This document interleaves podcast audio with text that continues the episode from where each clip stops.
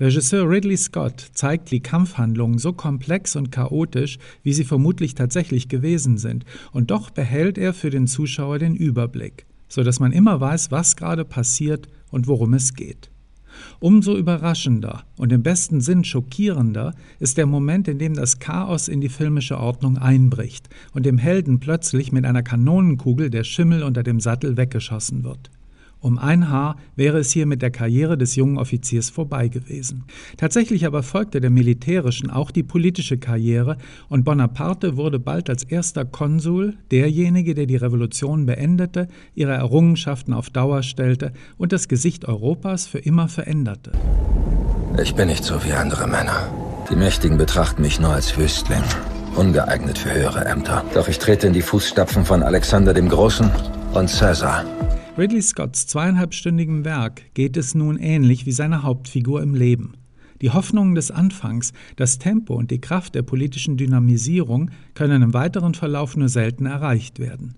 Die Intensität der Schlacht bei Toulon erreichen die Kampfszenen im Film erst wieder am Ende bei Waterloo, wo paradoxerweise Scotts Napoleon auch seine allererste Rede an die Soldaten hält. Eine schwer verständliche Entscheidung, waren doch Ruhm und Erfolg Napoleons nicht zuletzt Folge seiner charismatischen Wirkung und Rednergabe. Ich bin der Erste, der es zugibt, wenn er einen Fehler macht. Aber ich mache einfach keine. So ist das, was diesen Film interessant macht, vor allem das Bild des Privatmanns Bonaparte. Und hier wieder das Porträt seiner ersten Frau, der großen Liebe Josephine. Dieser Film sollte besser Josephine und Napoleon heißen. Denn so leidenschaftlich und fesselnd Scott den Mensch hinter der Legende zu finden sucht, so sehr konzentriert er sich auf dessen Beziehung zu Josephine und auf die Briefe, die sich beide im Laufe der Jahre geschrieben haben. Joaquin Phoenix und Vanessa Kirby verkörpern ihre Charaktere mit großem Talent. Die Chemie zwischen den beiden ist unbestreitbar. Die ödesten Sexszenen der Kinogeschichte verhindert das nicht. Aber der Film geht weit darüber hinaus, indem er Josephine fast zur Hauptfigur und jedenfalls zur Antriebsquelle eines spröden, undurchschaubaren und wenig charismatischen Napoleon macht, der unter der Fuchtel seiner Gattin und seiner Mutter steht und manchmal zu einem grotesken Zwerg schrumpft. Du bist nur ein armseliger Wüstling, der nichts ist ohne mich.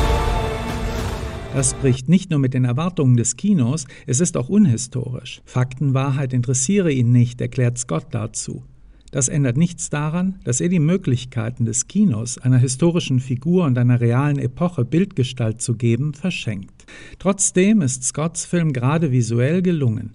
Ein unheroisches Porträt, das uns eine graue, kühle, regnerische Welt zeigt ohne die Sonne von Austerlitz, ohne Pathos und bunte Farben, auch mit sanfter Barockmusik statt den historischen, korrekten Klängen des Napoleon-Fans Beethoven unterlegt. Wer sich auf all das einlässt, wird viele interessante Überraschungen erleben. Der Rest muss auf das kommende Jahr hoffen. Dann wird Steven Spielberg endlich das berühmte unverfilmte Napoleon-Drehbuch Stanley Kubricks in Angriff nehmen.